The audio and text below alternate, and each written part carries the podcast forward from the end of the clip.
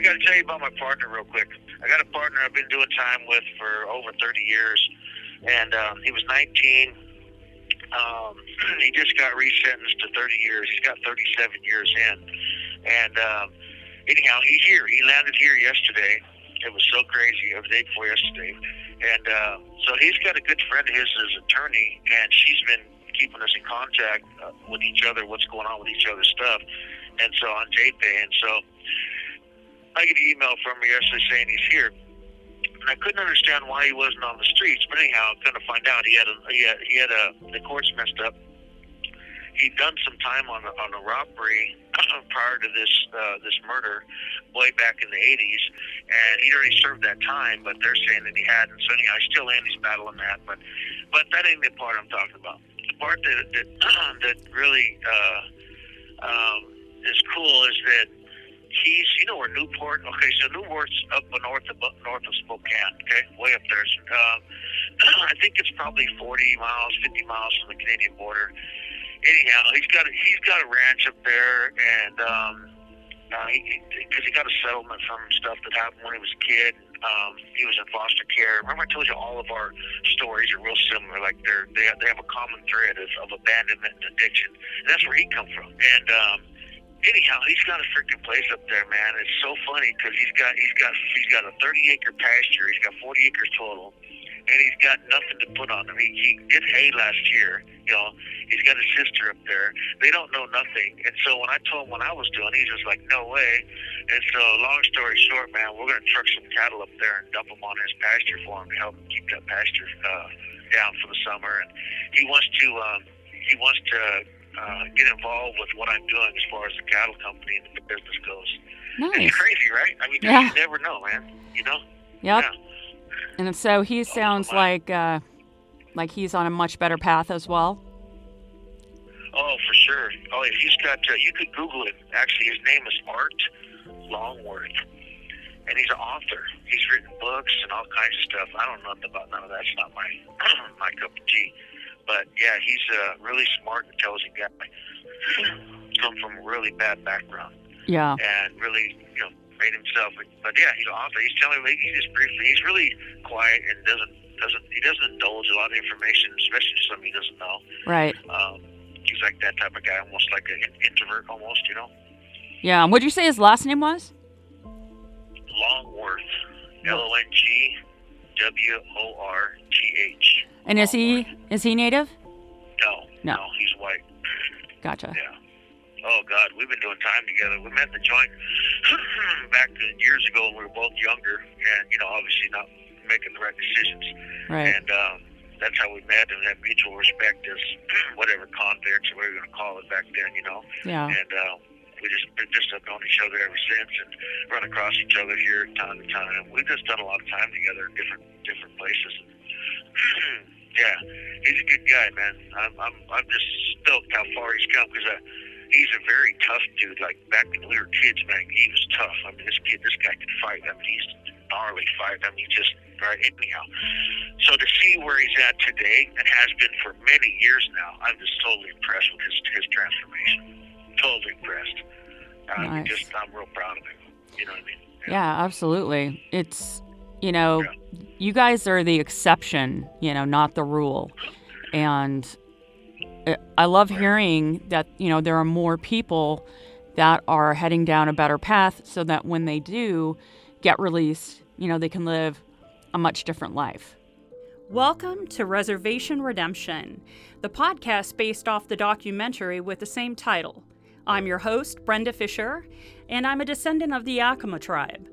In this episode, I'm speaking with Arthur Longworth. Arthur was incarcerated with Chief Rice uh, for, gosh, a lot of years. He was incarcerated for 38 years and they became friends. Chief is still incarcerated and has been for 35 years. Arthur has an amazing story to tell, one of which some of you out there might know firsthand or even had a family member deal with the same issues. I have learned so much on this journey and of things I had no, no idea that they existed, and the atrocities that children around this country have faced not only Indigenous children that we're going to really dive into as we walk farther on our journey, but also non Indigenous children that are completely forgot by the system or within the system.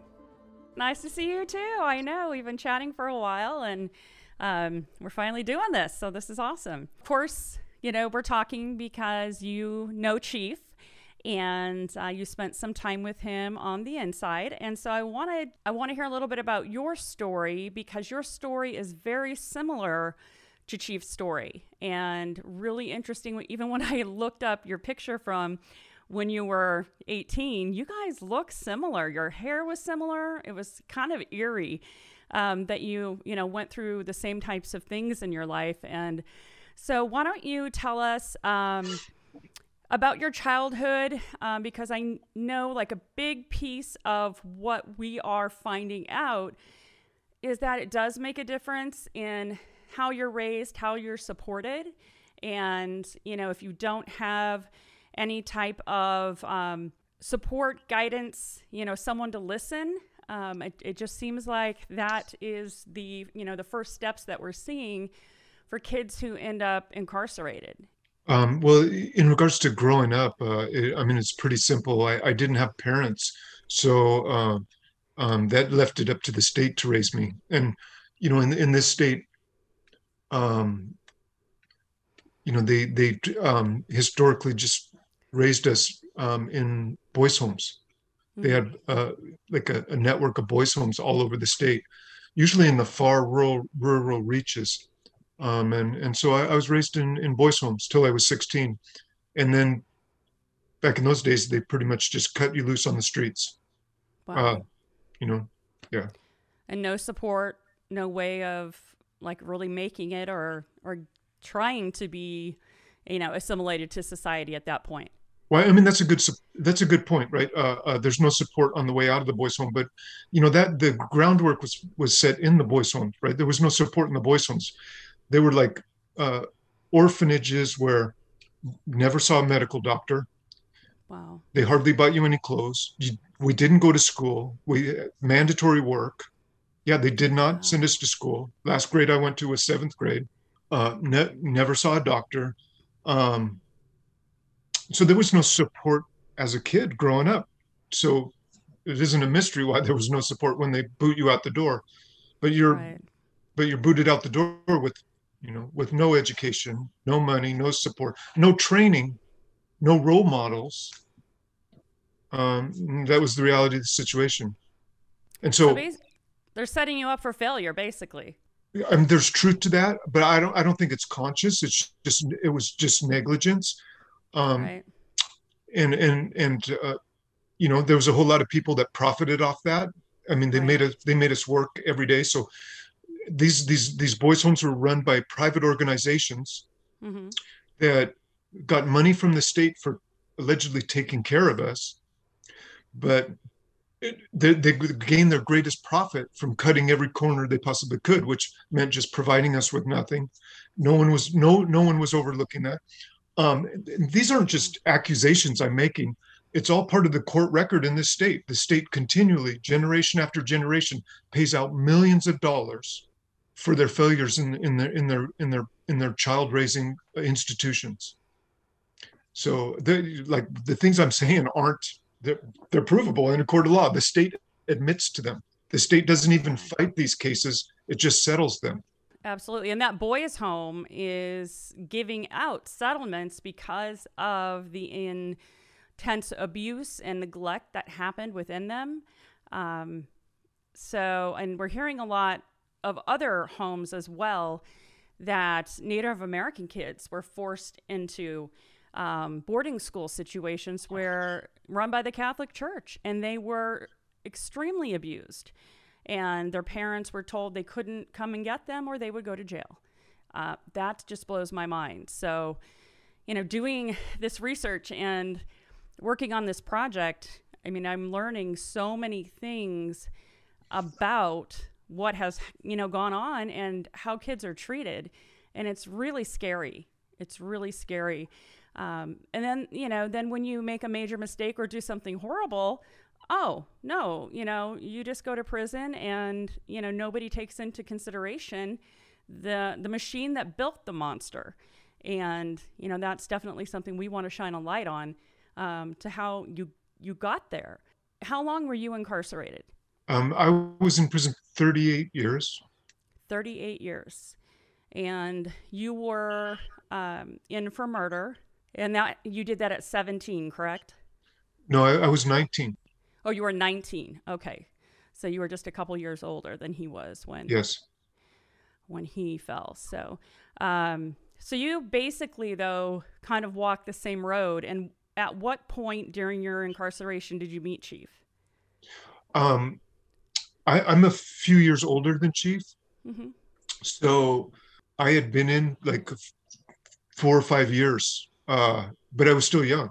You know, I, I was still in my early 20s when I met Chief, and he's younger. So he must have been 18 or 19 when I met him. And uh, Wow. and it's a small a small universe in there, even though there's thousands of people. Yeah. Um, you know, we all know each other. We all um, have the same weight on our back, uh, pressing down on our chests, um, affecting our, our families or what we have of families, and uh, and we're in close proximity to each other. You know, so even though there's thousands of people in, in prison, there we're compacted into small spaces. Right.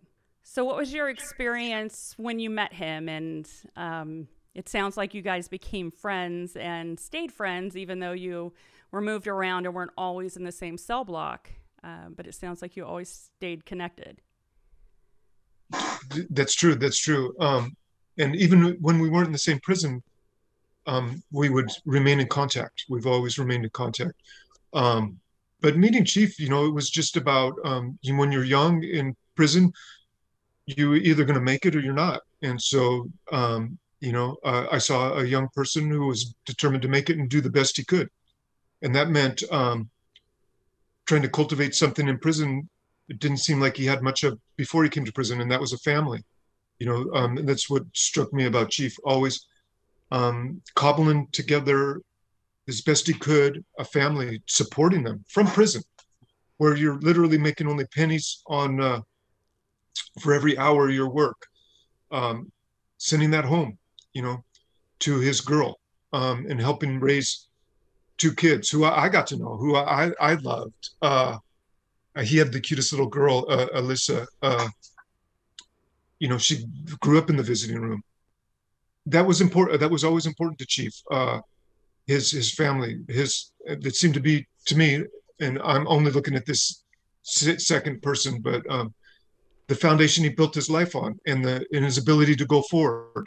Because, you know, when when you go in there young with that kind of sentence, you really need something more um, than yourself to care about Right. because we can't care about ourselves enough to survive in there, right? Mhm. Um, that might not make sense to someone outside prison, but you need something bigger than yourself to care about uh, if you're gonna if you're gonna make it something to live for. Uh, and I saw him building that in uh, his beautiful family, with who I still know and uh, respect, and am in contact with.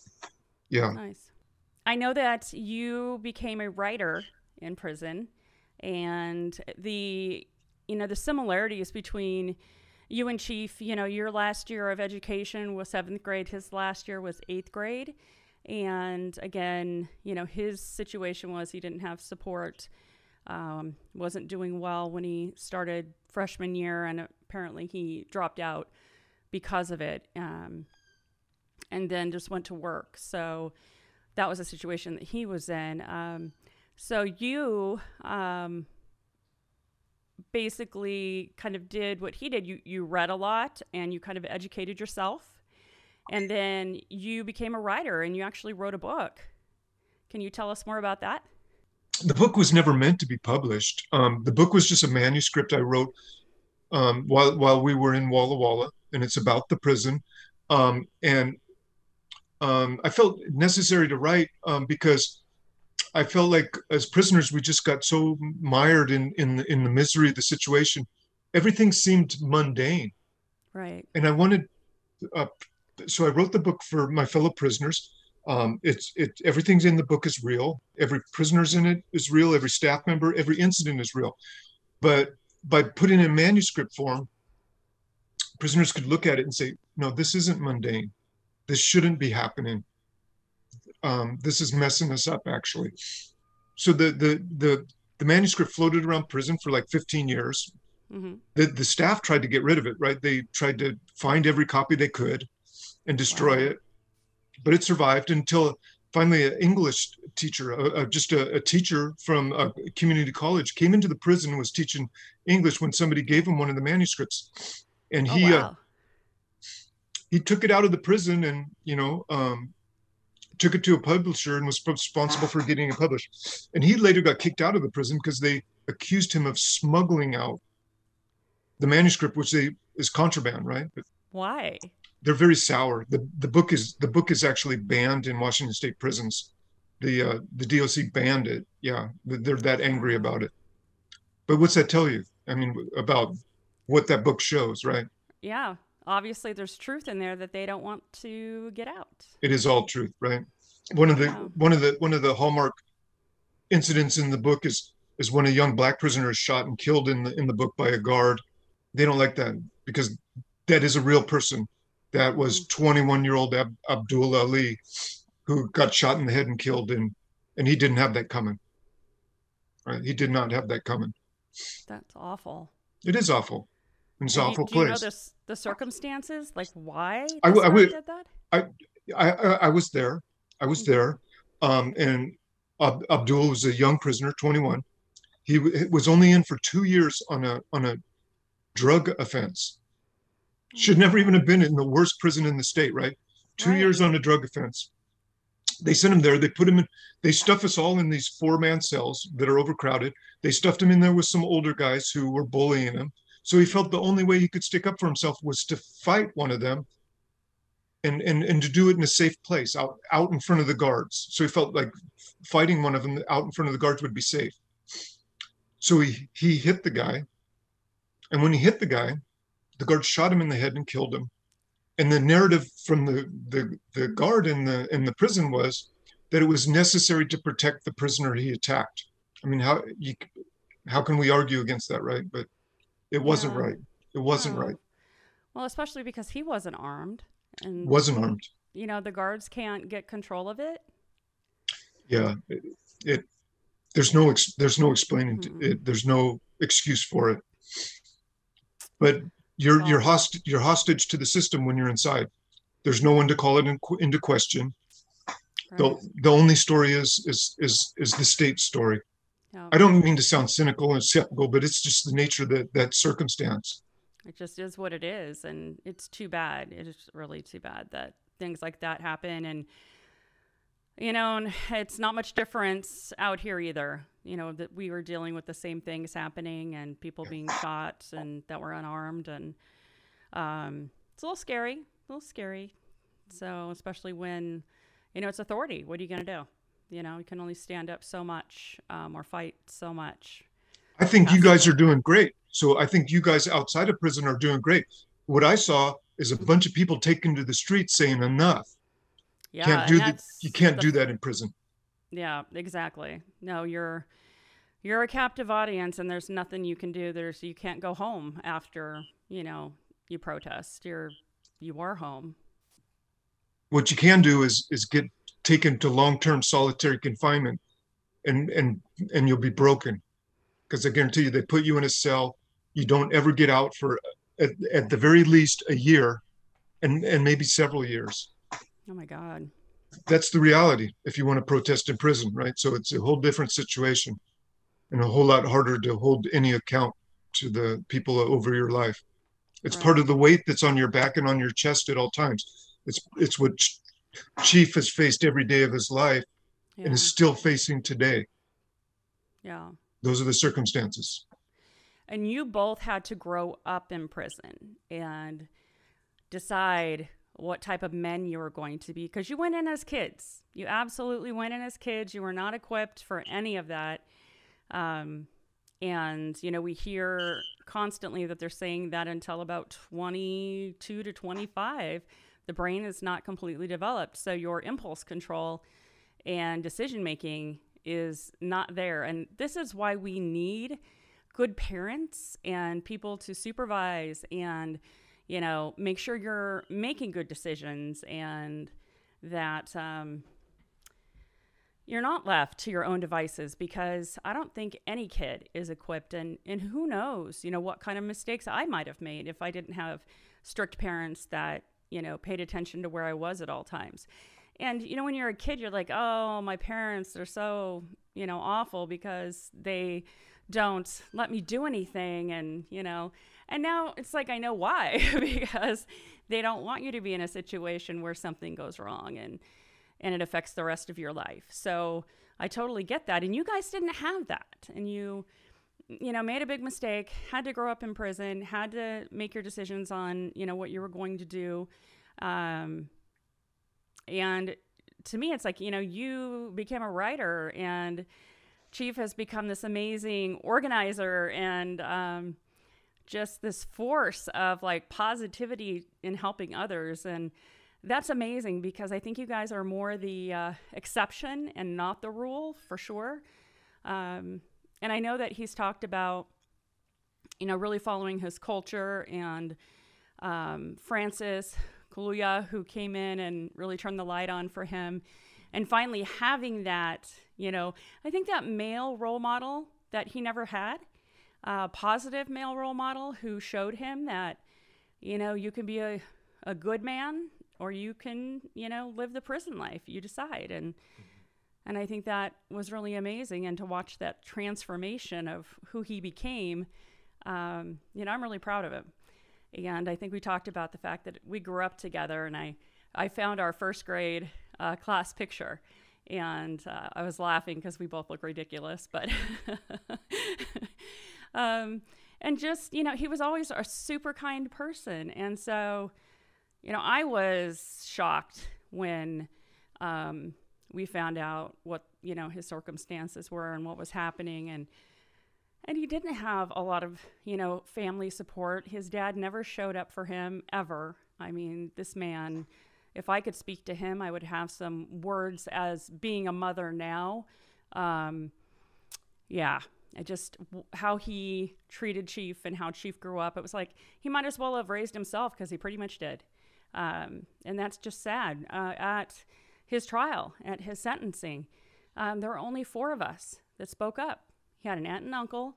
He had Doris, who was the you know mom of one of the kids we went to school with. Doris, yeah. And yeah, she's fabulous. And then and me, I was his only friend, and I had no idea that I was the only one that stood up for him back then. Um, I just, I guess, I assumed there'd be more people. I assumed his his dad would be there and finding out later that almost no one showed up for him you know he was on his own. And that's just you know how it was from when we were little kids. And it just made me realize that man what a difference having you know parents that cared versus parents that didn't. So um, and in your case no parents. So um, how old were you when you were given up?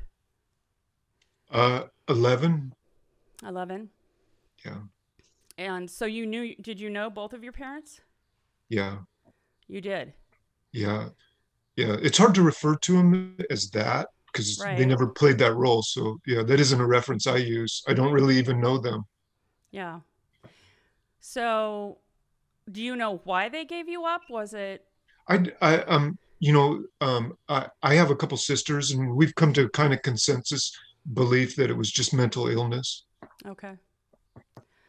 Was that, do you know if that was chemically driven? Like, were there drugs involved, alcohol, anything that? I don't, we were too young. We were too okay. young to know really, what was really. happening. And we're all, all, you have two sisters, so all three of you were given up? Mm-hmm. Wow. And you didn't, obviously, you went to a boys' home, and where did they go? So, um, you know, not to they went they went to different homes um, they went to different homes um, mm-hmm. um, they had a a, a, um, a policy back mm-hmm. back in those days they've changed it since they oft, often institute these harmful policies until they realize how harmful they actually are. And the policy back then was when they take family members from a family, they can't be mm-hmm. placed with any other family members. That seems ridiculous. It, it's it's also very harmful, right? They separated yeah. all of us, and that's what they did b- back in those days. They separated all of us, and they didn't place us with any extended family members because you know that would qualify as being placed with family members. So that that's the way it was. That makes no sense. And now but, they want but, you to go to family. Right. So they've yeah. reversed that, maybe because they've recognized the harm, but they often don't. They institute policies like that in that system, and they often don't recognize the harm until um, the people that are subject to those harms grow up and are either express them negatively through a serious violent crime, um, and they they become aware. Oh yeah, we screwed this person up, or it's voiced from a, a group of people. But but at the same time, you know, they were doing this to me. My my white family the mm-hmm. Native Americans in the in the boys' home system were all being forbidden to to see their relatives. They were all being forbidden to speak their language, whatever language that was. Yeah, you know, under under under penalty of getting thrown in juvenile hall. Wow. Yeah, it was awful. It was awful. So the kids that I saw, you know, this was more than coincidence or happenstance. The kids that I saw who killed themselves the most in that boys' home system were the Native Americans. I'm not sure. I don't know why. They were facing often harder circumstances than us. Right. Being being forbidden from seeing their relatives or any relatives coming to see them, but more often than than any other boys, they they killed themselves. Wow. You know, and it's it, again, the more I learn about how kids are treated in the system, it it just infuriates me that people do not take having kids as seriously as they should. I always say, you know, I think people should ha- have to have a license to have kids. They really need to take it seriously. And they don't. A lot of the time, kids are treated like an accessory. And, you know, I've heard quotes that it takes $300,000 to raise a child until they're 18 if people really thought about that or you know young people it's like really think about what you're doing because bringing a child into this world and if you can't take care of them and they go into foster care you know it's a crapshoot if they're going to end up in a good family or a bad family and how they're going to be treated. And they're going to be traumatized anyway because they've been you know rejected by their family. Um, and it just you know especially with I guess this new, you know, the Roe versus Wade, and they're talking about, you know, overturning the federal part of it. It's like, guys, we're going in the wrong direction here. Um, and I get the whole, yeah. you know, pro life thing and, you know, it's a human and all of that. But most of the pro lifers, they scream that. But how many kids are they adopting and taking care of? You know? It's like they like to talk the talk, but nobody wants to walk the walk. So that's, you know, a huge issue. And that needs to change. And I don't know what we can do to, you know, turn the light on for people. And, you know, if, if they, you know, if someone gets pregnant, it's like, make sure that you can, you know, if you're going to have that kid, that that kid's going to have a good quality of life, or just don't do it. I could get on my soapbox all day with this. well, I, I, I, I, I like it. You know, I mean, I like it. I mean, there's so much truth to that. And, and what, what you're talking about there, though, is uh, affecting everyone from individual basis. I mean, we, we have serious societal, social issues um, where it would be better if, if, if we had better family structures. Mm-hmm. And, but in the absence of that, there is one a way to address this with only a single entity, and that's that's the state. So when the state, you know, takes takes takes over, and we, they should which we should be um, addressing, you know, how kids are raised who are failed by their. So if parents are going to fail, which they are, we have a long history of failing kids as parents. Um, how can we build a, a state system that, that that works that respects people's cultures, their families, backgrounds that raises healthy, healthy kids. Um, right. And we can do it. We can do it. Um, but we're not doing it. Mm-hmm. Um, and it's in, in, in, in, in the, I'm just struck by how much those people made in those boys' homes, right? They, they made a lot, but in, on the scale of how much is lost, it isn't even a comparison. So they made a lot from exploiting kids. We grew up and failed. Um, well, we failed before we grew up, and we have to be raised. We have to go through prison, years and years of prison. Right. You talked about a sum of three hundred thousand dollars to raise a kid. Well, that's only a couple years in prison. You've already spent three hundred thousand dollars. So yep. when you you have to put people away for a lifetime because they failed as a kid, you know th- th- that's not even a comparison. So um, I, I, guess I'm, I'm like you. I could, I could get on my soapbox about that, but I think the state needs. We really need to. Who is the state now? As as right. the as a kid being raised by the state, I used to think, think of the state as this faceless monster. I mean, that might sound yeah. crazy, but they were in control of my life. But now, as an adult, I realize the state is really us, us people with responsibility, right? In this democratic right. society, we could change things if we stand up. Um, and um, so I, I, that's what I'm working to try to do, you know, or at least do my yeah. part, so kids yeah. don't have to face what we we did, me and Chief did as as as young people. Absolutely, there needs to be more support for sure, and I think if they really talked about the number of kids that end up in foster care, that end up neglected, that end up abused, I think that number would be astronomical. And when you are breaking these kids down from day one, you know, eventually, you know, once that kid is completely broken, what what do people think is going to happen? You know, they're going to lash out. They're going to be angry. They're going to be, you know, they're just not going to think right. And, you know, and we're unleashing this on everybody.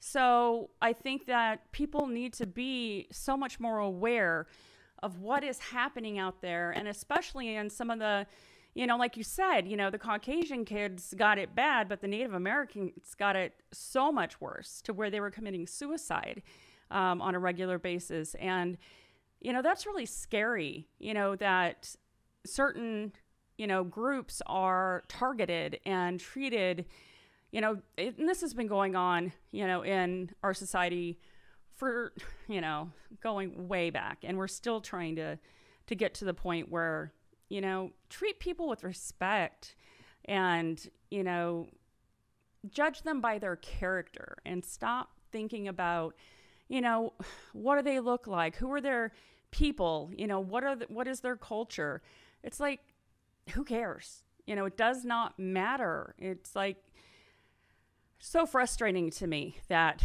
you know, people still do that. And, you know, and, and kids, you know, are all, I think we're all born, you know, thinking that we, you know, when we're little kids, we play with everybody and we're friends with everybody. And it's, you know, I never saw differences really. Okay, you have a different culture. I don't care. You're, you know, my friend. And my son, I raised him the same way. He had no idea that there were differences. That he just thought, you know, some people had a better tan than he did. He had he had no clue. Um, and we as a society, we need to think that way, and we need to help everybody. And maybe one day we'll get there. And and I love that you know you're trying to be an advocate for for change, and that you know you have an experience that not a lot of people that are now on the outside have had and so, with your experience, you know, you can help educate. You know, you can do so many things. You should do a TED Talk. That's what I think. I we'll think. Ted. We'll ask Ted. We'll ask Ted. We'll try to get Ted on board with that. Yeah, yeah. The TED Talks are like so big, but yeah, at some point, you know, because the word needs to get out, and you know, interviewing the people that I've interviewed, it is just opened my eyes and to a, a completely different understanding of what happens out there and and I you know, I think it's more of a socioeconomic thing than anything. I, I don't think it really has as much to do with race or culture, but more of a socioeconomic. You know, people who, you know, have parents that do well and work hard and treat, you know, teach you a work ethic compared to, you know, maybe somebody who's really poor and has to live off the system because they're not educated and they had kids young and you know but there are some amazing parents that you know have had that situation and still have done really well so it's not an excuse and it doesn't mean that you know, people with more money are going to raise their kids better because we know that's not true either. Um, monsters can come out of, you know, anywhere. Mm-hmm. Um, some people are, you know, born sociopaths, eh, you know, sociopaths, and then, you know, some kids are just so broken that they make bad decisions and so desperate. Yes. Or so desperate for yeah. to survive. Yes, survival, exactly. Survival mode and just, you know, not thinking straight um, or what the consequences might be um, until after the action is done. And then you're, you know, so surprised at what you've done and, you know, so ashamed and so um, wishing you could take it back, you know, a hundred times over. But you can't. Once it's done, it's done. And then you've got to face the consequences. And your consequences 38 years. No, no, just, just right? to be just to be clear, like that was the end result 38 years. But okay. no, they, they they sentenced me to life without parole. I had the same mm-hmm. sentence mm-hmm. Chief has. Okay. Um, um, and it was always that sentence all the way up until the time they released me. And they only released me because um, we have new members on the on the state supreme court who decided, in the line of thinking that you were expressed earlier, that right. young people just aren't as culpable, right? Because their brains are forming, and they're especially those that uh, come from adverse circumstances. So we have gracious Supreme Court justices who changed that, but they I was not sentenced to 38 years. There is a big difference. There is a big difference, mm-hmm. right? You, yeah. I've known people that could get sentenced to 38 years, and you only do a third of that. I mean, right. two thirds of it. Right. You always have that end goal in mind, so you know when you're getting out, and you can work towards mm-hmm. that. It's a whole nother monster to be thrown in prison when you're young, right. and be told you're going to die there. Right. right. Yeah. And so, you know, and that's where Chief still is. Yeah. Right? That's what he's facing. And it's not, I wouldn't say, I don't know if it's the word fair, but it's not even how they have, um, I guess, you know, decided how long people are going to be in prison. I just listened to a podcast about two little girls that were um, abducted, uh, raped, and murdered and two different guys completely. Um, they thought it was going to be the same guy because it happened within such a short period of time and mm-hmm. the same type of mo. Uh, but it was two different guys. Um, they this is first and only time they'd done it. Um, at least you know they didn't have the DNA, but it was back in 1986. But these guys only got like 20 years, and you know so they're going to be up for parole, like you said, and a third of that maybe, maybe half because it was you know the mm-hmm. circumstances of the little girls, but you know, how come a grown man who stalks a child and then, you know, rapes and murders her, they only get 20 years. You murdered somebody, but it was an adult or at least a teenager, somebody older. Adult, yeah, adult. Adult, adult. Um, and you didn't have all the extenuating circumstances you know, of the little girls and but yet you got life without parole and you were 19 years old. So why are they giving more time to kids than they're giving to grown-ass men? That's what I don't understand. It is not even same, and it was in Washington State, same state as you guys. Um, and you could find a, a thousand examples of that, and mm-hmm. those examples are glaring when you're in prison with life without parole and you've been there mm-hmm. when you're because you're watching those people yeah. you're in there with them and you're watching them leave and i've right. watched them leave year after year and there's many of them but it's it has to do with the way our, our court system is set up who's better able to defend themselves in court who has the resources Yep. A grown grown ass man who's worked a while has some resources. Yep. A grown ass man with family members has has family resources and money. Yep. He's also Absolutely. better able to decide and make deals with with the prosecutor in the court, make plea bargains mm-hmm. and deals. I'd be willing to bet. I don't. I'm not familiar with the particular cases you're talking about, but I'm willing, willing to bet that there were deals made. Oh, I'm sure. And, and they could decide on them. It is really right. easy it is really for the easy for the state to squash and step on and not di- and disregard a young person with no family or resources. And that's what happens in our system. Yep.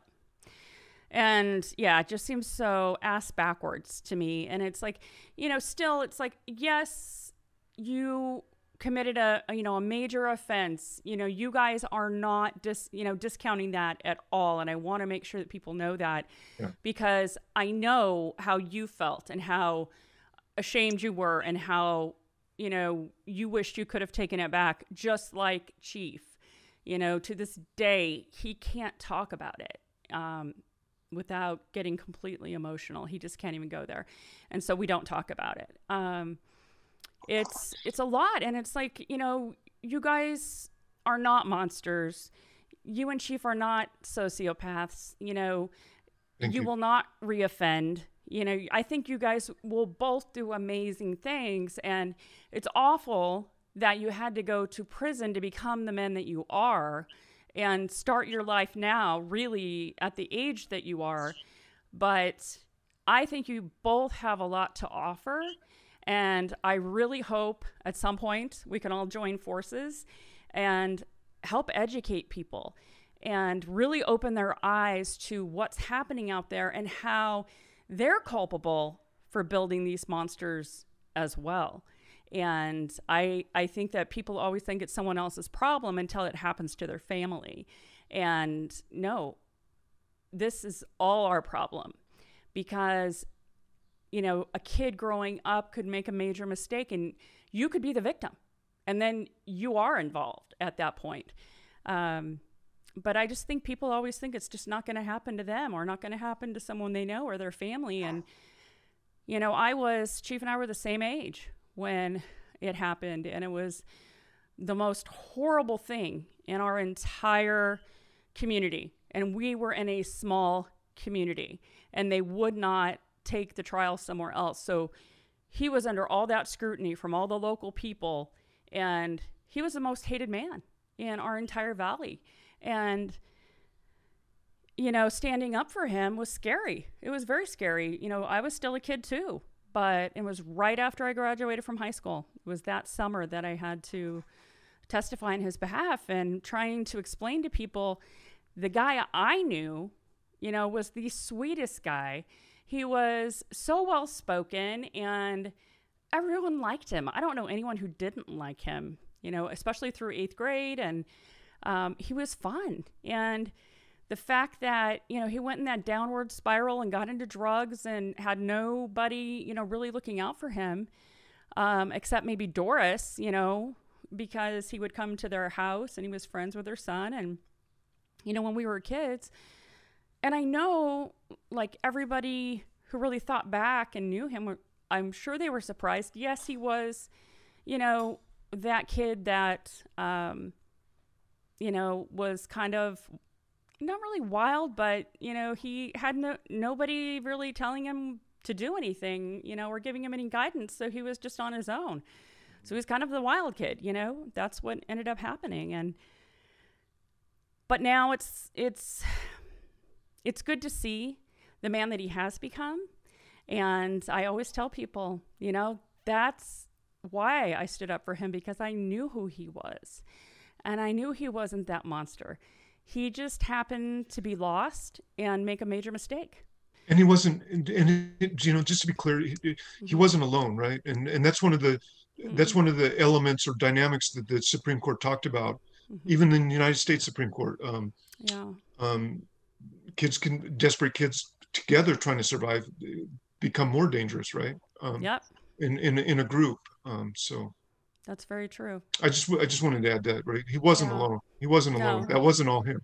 Yeah, he wasn't alone. It wasn't something that was planned. It was just a bad decision one night and you know his entire world changed. You know, a lot of our worlds changed that that day. Um, and, you know, someone else commented, you know, when you go to prison, you take all your friends and family with you. So, you know, I think we were all, anyone who cared about him was affected by it, whether they stood up for him or tried to bury it. You know, anybody that knew him, you know, it, it affected them for sure.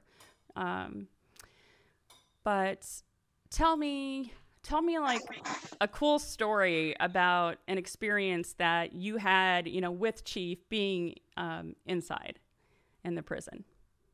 Uh, you know, the, uh, there's just so many of them. I, I, am not sure what to pick. I mean, we've we've lived our our lives together. Yeah. Um, and I, I already told you about, you know, basically his kids being raised in the prison visiting room, mm-hmm. um, and just being the the sweethearts of of the of the visiting of the visiting program. Mm-hmm. But um, I think I think the you know I, I, I was thinking back to you know all the years and all the times I, have seen him. But you know what what struck me most is is is actually nowadays. You know I, I've just been out three weeks, and I was just up there with him, and it felt like coming full circle. You know, um, starting all these decades in prison together, and yeah. and uh, it seemed more than just a twist of fate where we were together on the way out the door and our, our families are connected um, and uh, I, I just made that commitment in my heart whatever it takes we're going to get him out um, I, I i don't deserve to be out here without you know him coming out too right yeah. how do how do i get this this chance and i was a couple years older when i when i killed someone as a young right. person yep. how do i get this chance and leave him in there. I can't let that happen. Yeah. So and I think that's where we're all striving, you know, for that to show you know who he's become and in the last 25 years, you know, he's been such a force of being of service to other people. I'm just really hoping that the judge sees how many lives he's touched in such a positive way and how many you know people on the inside that he's i call it his merry band of men that get together and make all these things that they send out to help families in need and tribal elders and it's just such a cool story and the fact that you know he did that just because it was the right thing to do and you know seeing people appreciate the things that he does and you know, all of that, I think that has really been a huge force for him in, in lifting him up and helping him, you know, carry on and continue and, and stay on the right path. And I think it's been really inspirational. So it has, but there, there's anxieties in this, and the anxieties yeah. shouldn't. The anxieties I have anxieties about the politics, um, and it shouldn't be about politics because on the surface our laws right. look our laws look like they're for everyone across the board the 39 counties in Washington State. Mm-hmm. The law should, is applied evenly to everyone across the county, but that isn't that isn't the case. So young people like me are being taken back to counties are in the cities in the Puget Sound area. You know the the population capitals Seattle, Everett, Tacoma, um, um, and being resentenced by judges who get it, who understand what the Supreme Court mandate is. My anxiety is for the young people who were convicted in, in these rural counties mm-hmm. that the judges don't get it and are in revolt to the state Supreme Court, which happens to be one of the counties chief is from, which worries me. Yes. Which has a, uh, a, a, a, judge's bench that's predominantly almost all white, you know, judges who've been around uh, for forever, uh, attempting to administer to a largely Latino and Native American population, I'm, I'm worried about the the politics. Um, yes. But I don't know if the, I should say that, but I'm just going to say it. You know. Yeah. That's what worries me. And it's true because it happens, and you know people have their biases, and it. You know he has to go back to a very conservative um, court and judge, and you know the people who changed the law in Washington State to you know reconsider um, parole for those who were incarcerated as kids, um, I'm sure they didn't come out of you know those areas. Um, it came from somewhere else. So he's up against it. We all know that, and I think we're all praying and and hoping that you know what he's done as a human being to help other people will be enough um, to show the judge that he's not going to reoffend he's probably going to be, you know, a really great citizen. I think he's going to continue to help um, at-risk youth, and and I think no you know, you guys, yeah, you guys no teaming up and explaining this is how we got there. How can we stop this? How can we, you know, make sure kids are given a chance to grow up as good and you know law-abiding law-abiding adults. Um, but it starts you know when they're kids and we can't just throw them to the wolves and then expect them to you know grow up right or how we expect them to grow up. You know, it just doesn't work that way. So, anyway, so Art, thank you so much for you know talking with us, um, and I'm really, really, really happy that um, you know Chief has you as a friend. I think you know you guys are both really great people, and you know you you might have yeah, and you might have started out in a bad situation when you were younger, but you guys, you know, pulled it out and turned into really great adults and you know and i know you want to pay it forward and i know that you know even though there are people who are like well you know your victims didn't get that chance why should you? And it's like well it's not about vengeance. It's about if you can change and if you can do something to pay it forward and to maybe stop someone else from you know, walking in, you know, the same path that you did to get to where you're at today and maybe make a better decision. Um, you know, I think people need to realize that there's some good that can really come out of this and, you know, start thinking about the fact that if you guys can rehabilitate yourselves because the prison system's not doing it, um, and you have that wherewithal and you've grown up to be um, people who make good decisions. so, you know, that's all you can ask for. It's really all we can ask for at this point because, you know, having to grow up in prison, that that can't be easy. It can't. It was good to it was good to meet you finally. Yeah, yeah it's well, really good I, to meet you and this is kind of meeting you anyway. Yes, for sure.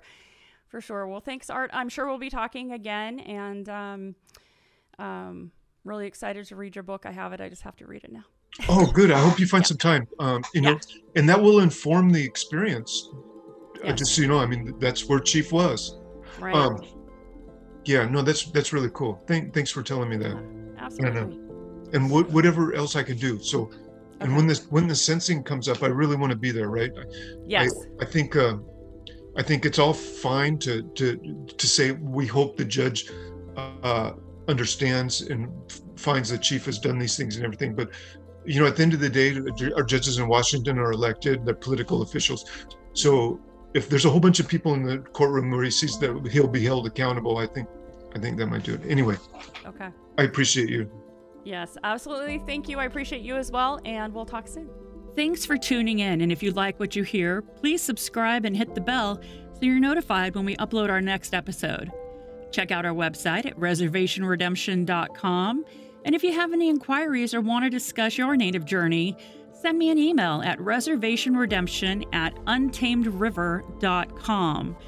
Please definitely include any stories if you have missing members of your family. We definitely want to help. Follow us on Twitter, Rez Podcast, so that's at R E Z P O D C A S T. Facebook, Rez Redemption with R E Z Redemption. And an IG, it's just Reservation Redemption.